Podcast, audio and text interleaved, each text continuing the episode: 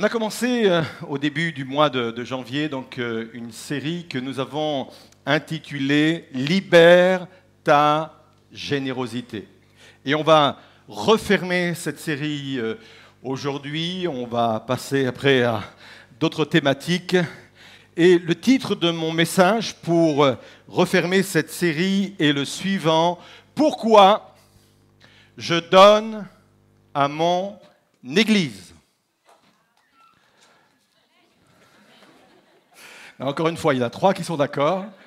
Mais j'ai bon espoir qu'à la fin de la prédication, on ait euh, davantage de Amen. Pourquoi je donne à mon Église? Ce n'est pas un sujet simple à aborder, l'offrande dans les églises.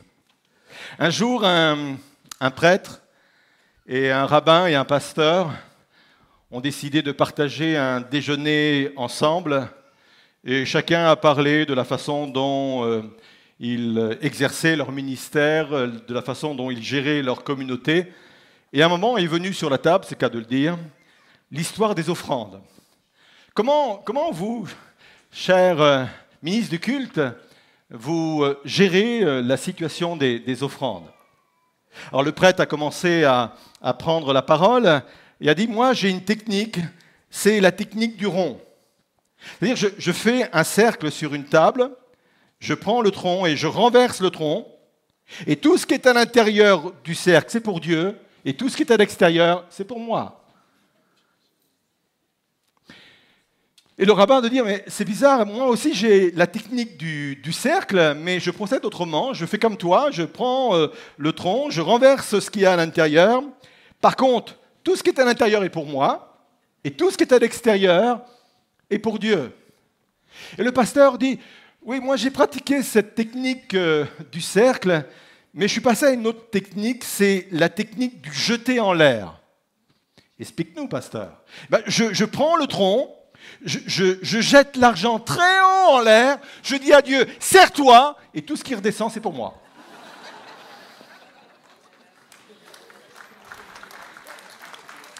Je sens que je dois rassurer à ce moment de la prédication.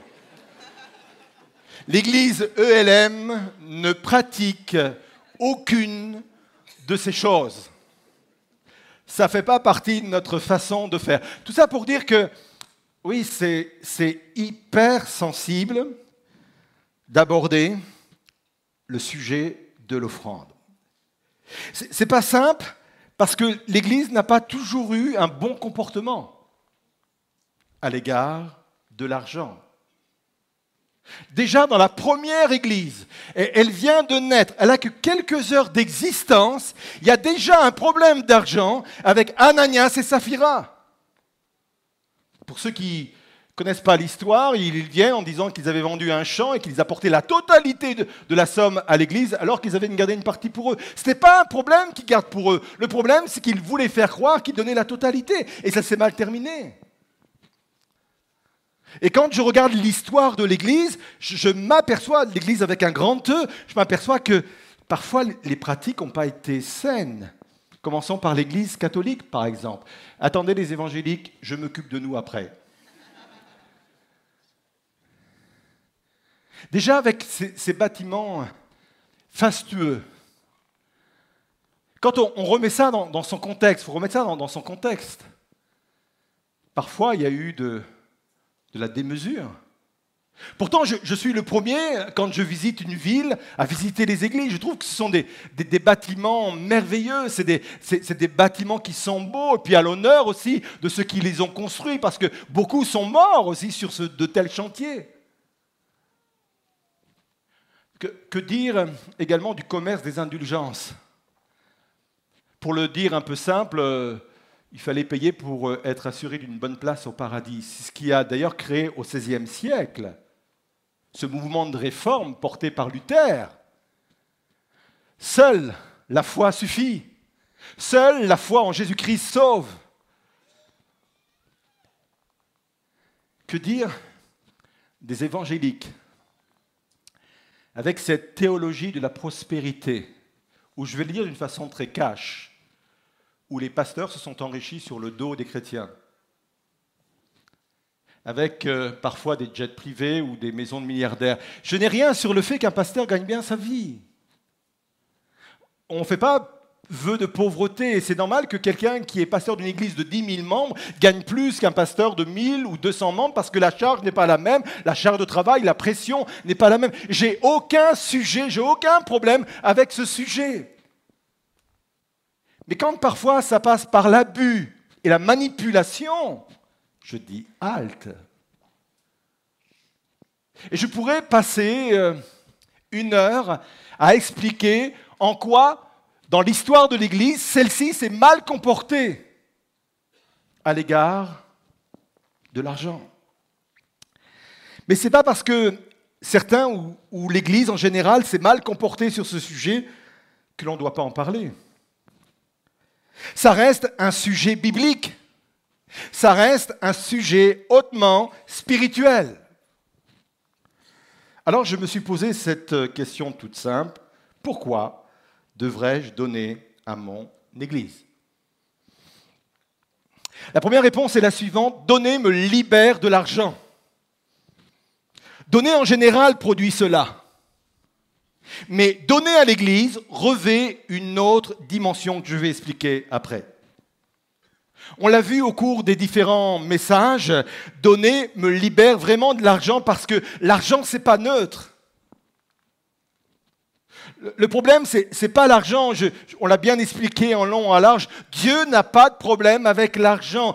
Dieu a un problème avec l'amour de l'argent. La Bible dit que l'argent est utile pour pour toutes sortes de besoins. Il faut utiliser effectivement l'argent pour toutes sortes de besoins. Dieu n'a pas de problème avec l'argent. Il a un problème avec l'amour de l'argent parce que l'amour de l'argent peut conduire vers des comportements déviants.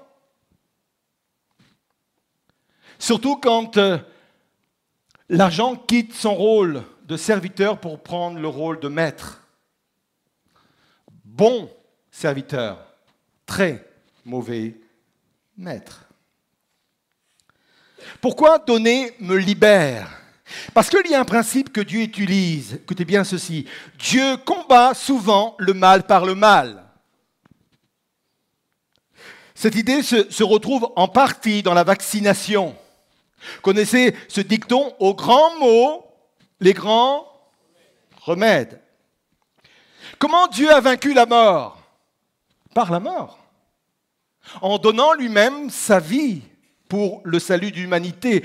Comment Dieu combat mon impatience En me faisant attendre. Comment Dieu me rend moins colérique En mettant autour de moi des gens vraiment, vraiment énervants. Il combat le mal par le mal. Comment Dieu me donne d'être moins attaché à l'argent En donnant. Et donner à l'Église, je le disais en introduction, revêt une dimension particulière. Je vais le résumer de cette façon. Dans la louange, je dis à Jésus, tu es mon Dieu.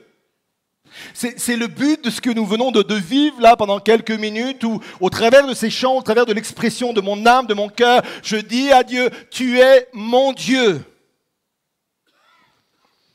Dans l'offrande, je dis à maman, tu n'es pas mon Dieu.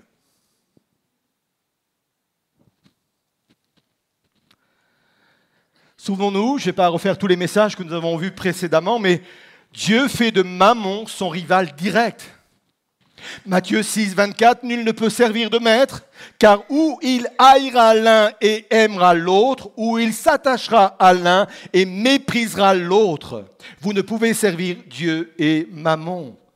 Et on a vu que Mammon, c'était une divinité et qui pouvait être représentée dans la bouche de l'apôtre Paul comme une principauté ténébreuse spirituelle qui agit sur le monde. Parce que quand on voit les dégâts que peuvent ou que peut produire l'amour de l'argent, on se dit que forcément derrière, il y a une force spirituelle. Et c'est étonnant, on aurait pu s'attendre à ce que Jésus dise, nul ne peut servir Dieu et le diable. Non, il dit, Dieu ou maman. Jésus lui donne une place diamétralement opposée à Dieu, parce que c'est celui qui rivalise avec Dieu. Maman rivalise avec Dieu. Il veut être servi à la place de Dieu. Il veut jouer le rôle de protecteur à la place de Dieu. C'est pour cela, quand euh, il y a l'offrande, eh bien, dans ma louange, je dis Dieu, tu es mon roi et mon Seigneur. Et dans l'offrande, je dis Maman, tu n'es pas mon Dieu mon Sauveur. C'est pour cette raison que donner est un acte cultuel. Donner fait partie du culte.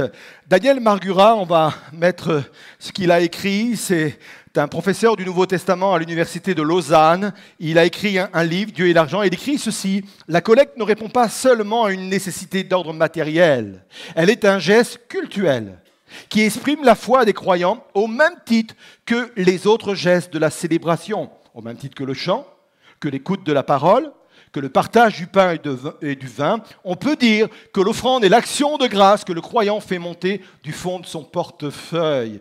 Vous entendez votre portefeuille louer le Seigneur? Loue pas trop fort, loue pas trop fort. Ça vient renforcer le passage biblique de 3, Proverbe 3, verset 9, qui dit ceci Honore l'Éternel en lui donnant une part de tes biens, en lui offrant les prémices de tous tes revenus. Alors tes greniers regorgeront de nourriture et tes cuves déborderont de vin. Pourquoi devrais-je donner à mon Église? Premièrement, parce que donner me libère du pouvoir de l'argent. Deuxièmement, donner est un acte de foi. Je fais le choix de la foi plutôt que de la peur de manquer. Je vous ai parlé il y a quelques dimanches de cela, de la mentalité de, pénurie qui s'installe en nous. La mentalité de pénurie conduit à l'accumulation. Et je vous avais expliqué que accumuler n'est pas épargner. Épargner est très spirituel, épargner est très biblique. La, Bible nous dit qu'il faut être prévoyant, qu'il faut prévoir l'avenir, et on a raison d'épargner, mais accumuler prouve que nous mettons non pas notre confiance en Dieu, mais en notre argent. On ne fait pas confiance aux promesses de Dieu, mais on fait confiance à notre compte en banque. Ma sécurité financière, c'est Dieu. Ma sécurité financière, même si c'est important d'avoir un bon travail, même si c'est important d'avoir un bon salaire, ma sécurité financière, c'est Dieu. Et je voudrais le, répéter, le répéter encore. Alors une fois qu'on a dit ça, je vais mettre devant vous un, texte qui vient appuyer que donner vraiment un acte de foi. C'est un texte, qui a, qui a été utilisé de nombreuses fois quand on parle de l'offrande. C'est celui de Malachie 3, verset 10. Mais je voudrais vous, vous faire tourner et avoir peut-être un autre angle, une autre approche et un autre regard sur ce verset. Malachie pardon, 3, verset 10. Juste le contexte de Malachie. Vous savez, Malachie, c'est le dernier livre dans lequel Dieu parle avant le Nouveau Testament. Après ce livre-là, 400 ans de silence. Dieu n'a pas parlé pendant 400 ans. Donc ce dernier livre, il est important. Dieu ne va, va, pas dire des choses qui sont banales. D'ailleurs, il ne dit jamais des choses banales. Mais là, il, il, appuie sur, sur, des choses. Il dit ceci, apportez donc vos dîmes dans, la, dans leur totalité au trésor du temple, pour qu'il y ait des vivres dans ma demeure. De cette façon-là, mettez-moi à l'épreuve, déclare l'Éternel, le Seigneur des armées célestes. Alors vous verrez bien si de mon côté, je n'ouvre pas pour vous les écluses des cieux et ne vous comble pas avec surabondance de ma bénédiction.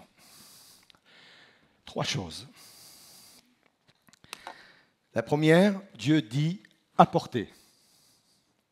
À chaque fois que Dieu parle des offrandes dans la Bible, il n'emploie jamais le verbe donner pourrait relire la Bible sur tous ces sujets, sur tous ces versets, à chaque fois qu'il parle de l'offrande, il n'emploie jamais le mot donner, mais celui d'apporter. Pour une simple raison, on ne peut pas donner ce qu'on n'a pas. Et encore une fois, je fais référence à ce que nous avons déjà partagé dans les précédents messages. Nous ne sommes que des intendants. La Bible le dit, on, l'a lu dans, le, livre des, des Chroniques, tout l'or et l'argent de la terre et du ciel lui appartient. Il est propriétaire de tout. Donc tout ce que j'ai à ma disposition, je remercie Dieu parce que je crois que c'est Dieu qui me l'a confié. Je suis un intendant. J'ai rien à lui, à lui donner, j'ai tout à lui apporter. Vous êtes toujours là? Et un peu plus que tout de suite. Première chose. Deuxième chose, c'est la seule fois où Dieu nous autorise à le mettre à l'épreuve. Il faut le souligner ça. C'est la première fois dans la Bible et la seule fois où Dieu dit Testez-moi, mettez-moi à l'épreuve, déclare l'Éternel, le Seigneur des armées célestes. Partout ailleurs, il nous l'interdit formellement. C'est même un commandement de l'Ancien Testament qui a été rappelé par Jésus quand il a été tenté par le diable dans le désert. Il va lui rappeler ce, texte de, de, de, Deutéronome où il dit, tu ne tenteras point le Seigneur ton Dieu, littéralement, tu ne le mettras pas à l'épreuve. C'est interdit. La loi interdit de mettre Dieu à l'épreuve, sauf dans ce cas précis. C'est interpellant quand même. C'est la seule fois, l'unique fois où Dieu dit, sur ce sujet-là, vous pouvez me tester. Allez, chiche, testez-moi.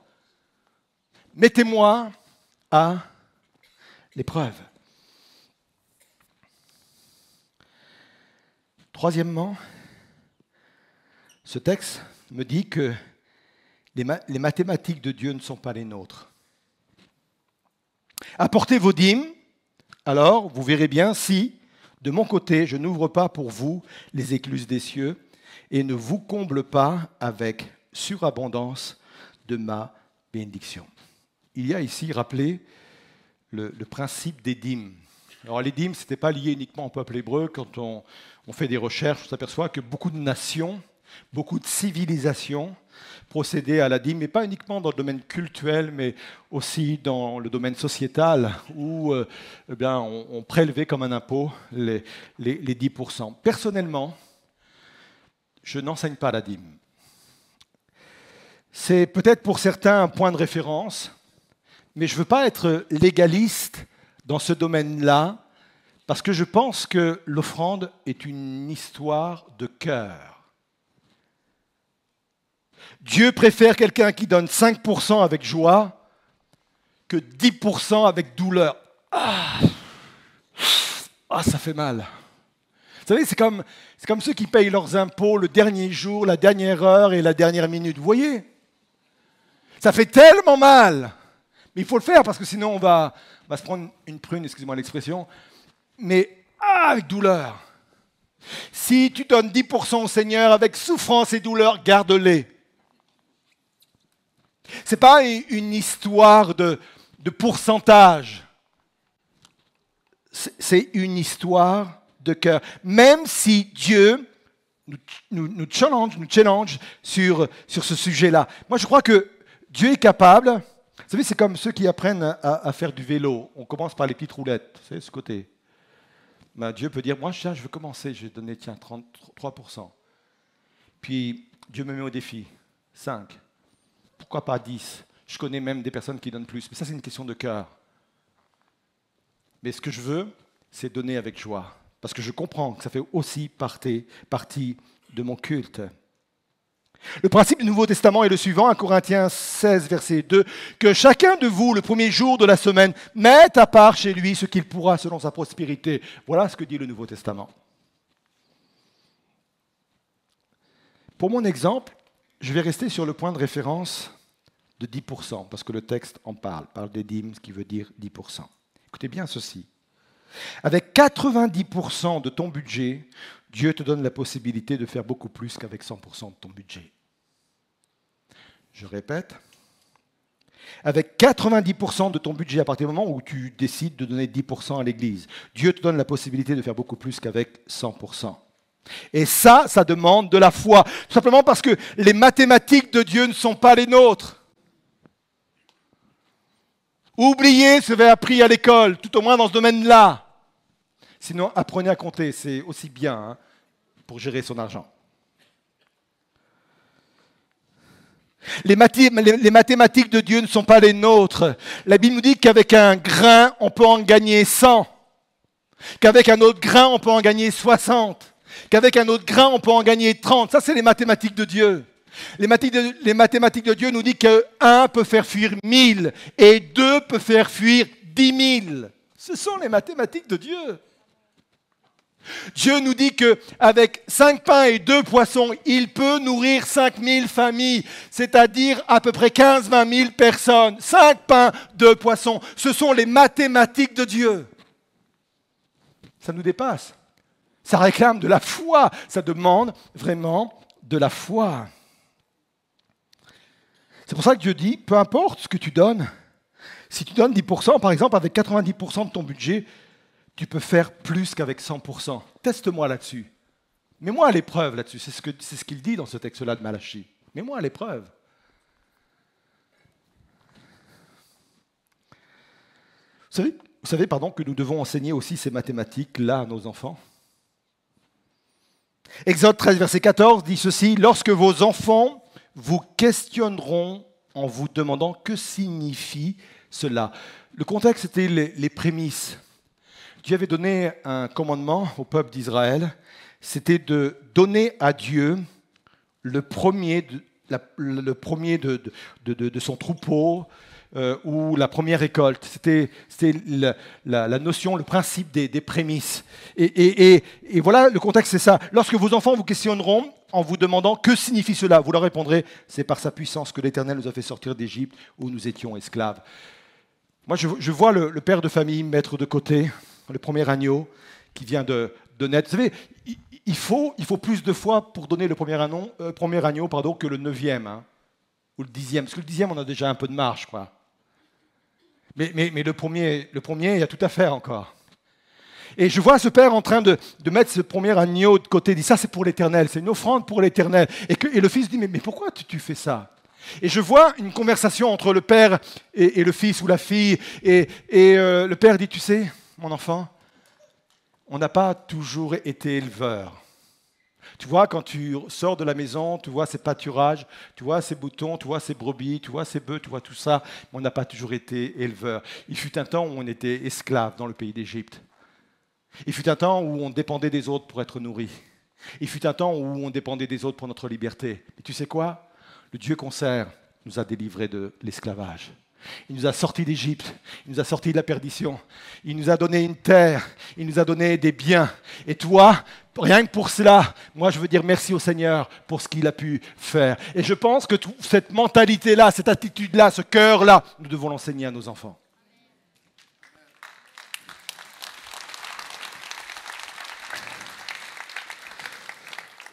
C'est pour ça que dans le pôle enfance, ils, savaient la méditation que j'allais vous partager aujourd'hui. Ils ont mis des tirelires dans chaque section des, tribus et ils vont donner un objectif humanitaire pour que ça soit très concret dans l'esprit des gens, aider d'autres enfants, aider d'autres personnes. Bref, je ne connais pas trop, mais ils m'ont dit que c'était dans, un, dans un but humanitaire et c'est important parce que nous devons éduquer nos enfants également dans ce domaine-là. Pourquoi devrais-je donner à mon Église. Un, parce que donner me libère du pouvoir de l'argent. Deux, parce que donner est un acte de foi. Trois, parce que j'adhère à la vision de mon Église. C'est la rubrique bon sens et pragmatique ou pragmatisme. Vous savez, vous avez un pasteur pragmatique. J'aime le bon sens, j'aime la logique, j'aime tout ça. Pourquoi je devrais-je donner à mon Église? Parce que j'adhère à la vision de mon Église. La majorité des personnes qui viennent à l'Église ELM le font par choix. C'est une Église que l'on choisit. Ce n'est pas une église de quartier. On ne vient pas là parce que c'est pratique, parce que c'est proche de, de, ma maison. Si on faisait un sondage, beaucoup de personnes viennent de loin. Certaines personnes ont une demi-heure de route, certaines 45 minutes, et je sais que certaines personnes ont une heure et plus pour venir dans ce lieu. Ce n'est pas dire qu'ils n'ont pas d'église à leur côté où ils pourraient suivre également sur Internet, mais parce qu'ils ont fait le choix de venir dans cette église. Et il n'y a pas de jugement de valeur par rapport aux autres églises. Il existe de, de, nombreuses églises sur la métropole lilloise ou en dehors de la métropole lilloise, et c'est très bien. Et personnellement, je souhaite qu'il y en ait encore beaucoup plus. Je crois à la complémentarité des ministères, je crois à l'importance de maintenir de la diversité dans les églises. Je ne voudrais surtout pas que toutes les églises se ressemblent. La diversité est une grâce et une bénédiction. Aucune église ne devrait être considérée comme une menace. Aucune église ne devrait être considérée comme une église concurrente. Il n'y a pas de concurrence dans le royaume de Dieu. Il n'y a pas de concurrence dans les églises. Même s'il y en a 100 sur la métropole lilloise, on bénit toutes les églises. Et parfois, on les bénit même financièrement, parce que ça nous arrive aussi de faire des dons à des églises, parce qu'on veut que les églises, les autres églises réussissent également. Parce que quand l'église gagne, c'est le royaume de Dieu qui gagne.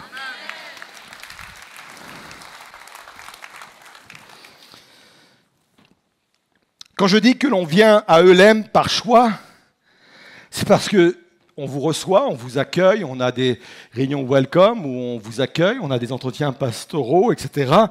Et parce que vous nous le dites vraiment, c'est le choix. On avait le choix. C'est parce que les personnes qui viennent ici le font parce qu'ils adhèrent, entre autres, à la culture de l'Église. Je ne fais que restituer ce que vous nous dites. Nous sommes une Église qui sans cesse évolue sa culture d'Église parce que c'est extrêmement important de faire évoluer notre culture d'Église. Nous sommes pour une culture de modernité. Nous ne, souhaitons pas pardon, être une Église futuriste, mais simplement une Église bien en phase avec son époque. Nous ne cherchons pas à être à la page, mais simplement rester pertinent dans notre façon de répondre aux besoins de notre monde, aux besoins de notre société en 2024. Nous sommes pour une culture de vulnérabilité. Nous, c'est comme chez McDo. Tu viens comme tu es. À la différence, presse, à la différence près c'est que Dieu nous aime au point de nous accueillir tels que nous sommes, mais il nous aime trop pour nous laisser comme nous sommes. Parce qu'il veut nous voir évoluer, grandir, changer. J'ai besoin de transformation dans ma vie. Tout être humain, quel qu'il soit, a besoin de transformation dans sa vie. Parce que notre but, c'est vraiment de ressembler à Christ. Et plus je vais ressembler à Christ, plus je vais être heureux plus je vais être épanoui, plus je vais m'accomplir sur terre, plus je vais rentrer dans les plans de Dieu, plus je vais accomplir ce pourquoi je suis sur terre. Et c'est cela qui me permet de m'accomplir. Et on peut acclamer, donner une main d'acclamation pour le Seigneur pour cela. Nous sommes pour une culture de l'excellence. On aime les choses qui sont bien faites. C'est pour ça que vous avez un pasteur bien fait. Non, Oubliez ça. Oubliez ça. Certaines personnes disent nous sommes là parce que vos enseignements nous parlent. les enseignements de l'équipe pastorale, c'est concret, c'est pratique et c'est actuel. C'est quelque chose que je peux mettre en application. Des gens sont là parce qu'ils adhèrent à la vision. La vision, je, vais la remettre devant vous. Euh, je l'ai partagé, je crois, deux fois, mais c'est important que la vision soit tellement claire que vous pourriez presque la, réciter par cœur. Je, l'ai écrit dans, mon livre Croire en la promesse, parce que quand je l'écris, je, l'écris en pensant à l'Église, et je voudrais la, mettre devant vous pour que, voilà, voilà ce, que en croit, ce qu'en quoi, ou ce croit l'Église, pardon. Je lui dis mal. Moi, j'ai perdu 10% de mon salaire à cause de ça. Aujourd'hui encore, quand mes yeux se portent vers l'invisible, vous savez que mon, livre parle d'Abraham qui voyait lui l'invisible, hein, je ne peux m'empêcher d'imaginer une foule multigénérationnelle venant de tous les milieux sociaux et composée d'une multitude de nations, converger chaque dimanche vers notre lieu de rassemblement. C'est déjà le cas quand je vois les différentes générations, les différentes cultures, différentes nations. J'aime voir cette multitude venir à l'Église, mais je veux que cette multitude, elle grandisse encore et encore et encore. Quand mes yeux se portent vers l'invisible, je ne peux m'empêcher d'imaginer de nombreuses personnes en situation de souffrance, accueillies au milieu de nous et trouvant en Christ la restauration de leur vie et le salut de leur âme. Quand mes yeux se portent vers l'invisible, je ne peux pas m'empêcher d'imaginer une multitude de personnes qui répondent à leur appel, exerçant avec excellence les dons reçus et devenant à leur tour une source de bénédiction pour d'autres. Je suis bien décidé à ne jamais me contraindre à une autre perspective d'avenir que celle-ci. Et si vous êtes d'accord avec cette vision-là, acclamez-le, acclamez-la. Nous sommes là pour ça. Nous sommes là pour ça. On se réunit pour ça. On vit l'Église pour ça. Pas pour notre petit plaisir le dimanche matin, mais c'est pour ça qu'on est là. Pour que l'Église soit ce qu'elle est aujourd'hui et ce qu'elle devra être demain, elle a besoin de votre générosité. Tout ce qui existe ici, c'est agréable d'être là, c'est vraiment agréable d'être dans un bâtiment comme cela, c'est agréable d'avoir du bon matériel, c'est agréable d'avoir de bons instruments, c'est agréable tout cela, c'est agréable de pouvoir projeter sur Internet et d'avoir un, millier de personnes et encore un autre millier dans la journée qui, qui suit les prédications. C'est agréable, mais ça, ça coûte. Et c'est grâce à votre générosité, parce qu'une église comme la nôtre n'a aucune subvention, ça n'existe pas en France. Et je voudrais en profiter pour dire merci pour votre générosité, parce que si nous avons ce lieu et nous pouvons exercer le ministère comme nous le faisons, c'est grâce à vous. Merci. Merci également aux internautes, parce que certains internautes donnent également, et on est bénis, bénis par votre, par votre soutien. Pour qu'une église comme celle-ci puisse exister, elle a besoin de 350 bénévoles équipiers. Pour qu'une église comme celle-ci puisse exister, elle a besoin de 7 à 8 permanents, c'est-à-dire des, salariés. Et le but, c'est qu'il y en ait d'autres. Parce que encadrer des bénévoles, c'est un vrai travail. Monter des projets, diriger des pôles, c'est un travail. Des bénévoles aujourd'hui souffrent dans leur pôle parce qu'ils sont responsables de leur pôle et ça leur prend énormément de temps et il faudrait parfois des mi-temps ou des temps pleins pour pouvoir les, gérer. Pour qu'une église tourne comme cela, je vais parler concret, je lui dis c'est la rubrique bon sens et pragmatisme. Pour qu'une église puisse tourner comme celle-ci, elle a besoin chaque mois de 50 000 euros. Merci pour votre fidélité. Parce qu'elle tourne, on a besoin, parce qu'on a d'autres projets je sais, quand on dit des chiffres comme ça, ça, devient très pratique. Mais c'est la réalité tous les mois. Tous les mois, pour honorer les factures, pour honorer les salaires, pour honorer tout cela, il y a besoin de cela. Merci pour votre générosité. Je crois que Dieu vraiment vous, vous bénisse et je le dis vraiment sincèrement. Dans 15 jours à peu près, on va mettre en place une campagne qui dit J'aime mon Église, je la soutiens. Parce que beaucoup de personnes nous ont interpellés. Nous, nous on aimerait bénir l'Église. Mais comment on le fait concrètement? On va vous répondre dans quelques jours, quelques semaines pour cela. Je conclus. Pourquoi devrais-je donner à mon Église? Un, parce que donner me libère du pouvoir de l'argent. Deux, parce que donner, c'est un acte de foi. Trois, parce que j'adhère à la vision de l'Église. Maintenant, on va rester quelques instants ensemble. Je vais vous inviter à vous lever. Je veux, apporter une conclusion un peu comme euh, j'ai pu euh, l'apporter ces derniers dimanches. Parce que je, je sais que c'est un sujet tellement sensible et tellement pesant que à chaque fois, je ne peux pas m'empêcher de penser à tous ceux et toutes celles, soit qui sont sous le, poids vraiment des, factures, le poids des dettes, ou peut-être qui ont à, gérer des, situations avec tellement peu que ce sont des angoisses permanentes, que ce sont du stress et du stress permanent. Je pense à toutes ces mamans qui sont seules et qui doivent porter toute une famille. Je, pense à tous ces couples qui peut-être à tort ou à raison, bien ou mal géré, peu importe, la question n'est même pas là, croule sous des, dettes.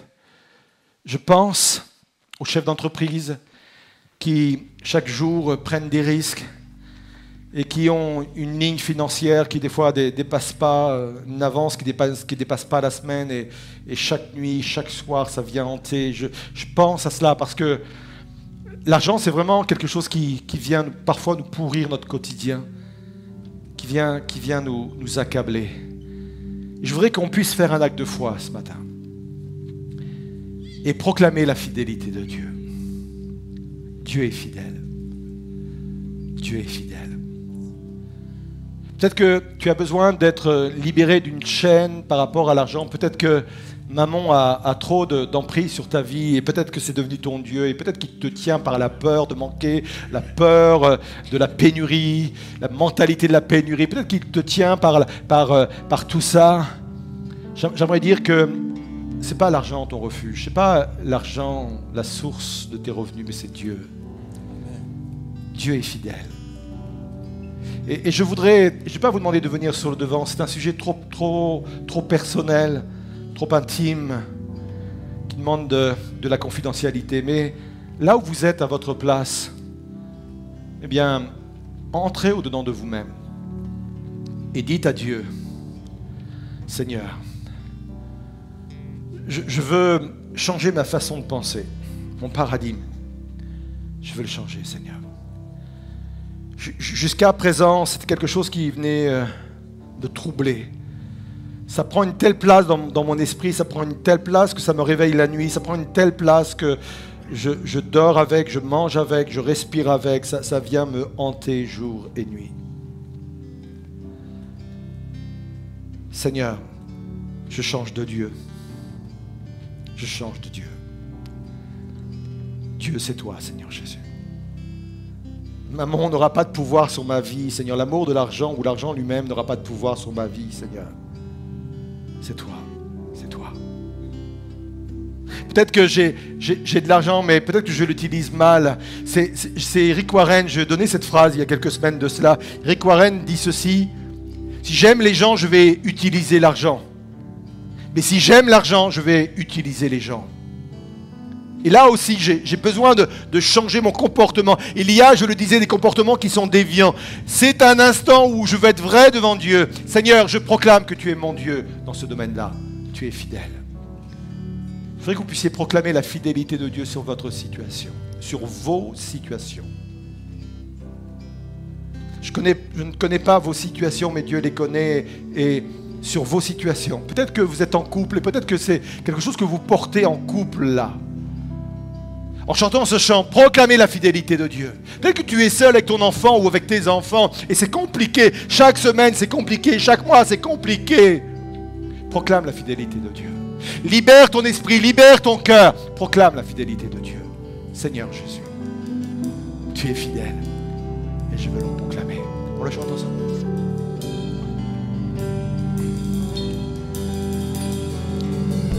Je compte sur toi tu renouvelles mes forces. Tes promesses sont vraies, ta parole ne faillit pas.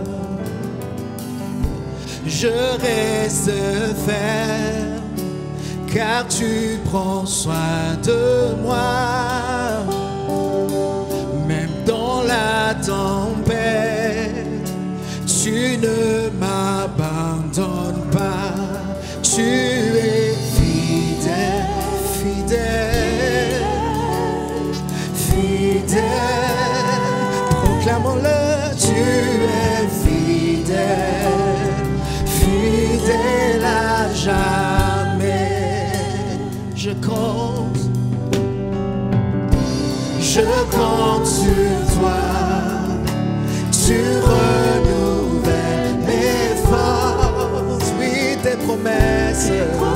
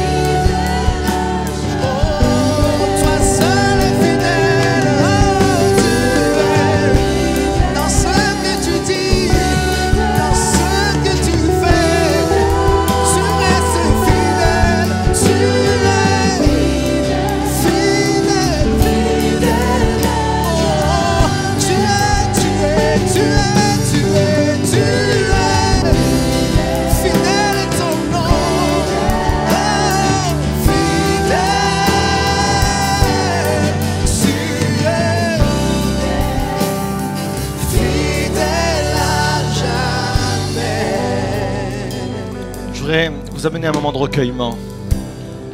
La- Laissez vos fardeaux.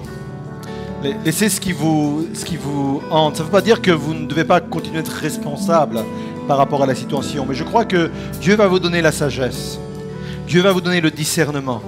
Dieu va vous montrer la façon dont il faut que vous puissiez régler cette situation-là. Mais en même temps, il vous dit, fais-moi confiance. Fais-moi confiance. Dépose ce, fardeau-là devant moi, dépose-le, fais-moi confiance. Parce que je suis fidèle. La, fidélité de Dieu fait partie d'un attribut divin. Pourquoi je dis ça? C'est important. Ça ne veut pas dire que Dieu s'est manifesté de la fidélité. Mais ça veut dire que Dieu est fidèle, c'est sa nature. Si Dieu n'était pas fidèle, fidèle, il ne serait pas Dieu. Il se renierait lui-même, et c'est impossible que Dieu puisse se renier lui- lui-même. Il est fidèle. Et sur cette base-là, je construis ma foi. Sur cette base-là, je m'attends à lui. Et je priais pour vous. Je priais pour que chaque situation soit renversée. Seigneur Jésus, je veux entendre des chaînes se briser dans ce lieu, Seigneur. Je veux entendre des murs qui s'écroulent dans ce lieu, Seigneur. Des gens qui sont comme des prisons, enfermés dans leur souffrance, enfermés dans leur douleur, enfermés, Seigneur Jésus, dans toutes sortes de pressions sur le plan financier ou budgétaire. Seigneur, je veux que des murs tombent. Je veux qu'il y ait une vraie libération, Seigneur. Je veux qu'il y ait une vraie liberté au milieu de nous, Seigneur. Je prie pour ceux qui y sont animés de cette mentalité de pénurie, cette peur de manquer. Je veux briser ce lien également. Je veux briser cette chaîne pour qu'il y ait une vraie liberté. Je veux qu'il y ait un esprit de générosité. Parce que le royaume de Dieu avance. Le royaume de Dieu doit avancer. Seigneur, viens bénir chaque couple, chaque situation, chaque cœur, chaque âme. Viens bénir. Pose ta main par ton esprit. Adoucis. Guéris ceux qui ont été abusés, Seigneur. Guéris ceux qui ont été maltraités ou manipulés. Guéris ces cœurs-là, Seigneur Jésus. Et plus que jamais, on proclame que tu es fidèle. Fidèle. Fidèle, fidèle, tu es fidèle, fidèle à jamais. Tu es Et fidèle, proclamez.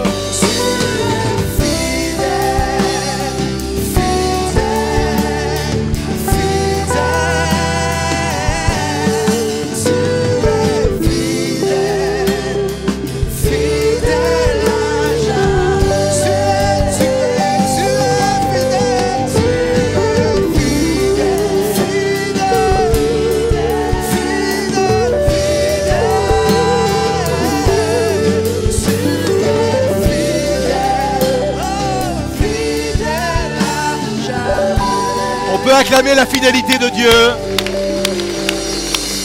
Amen.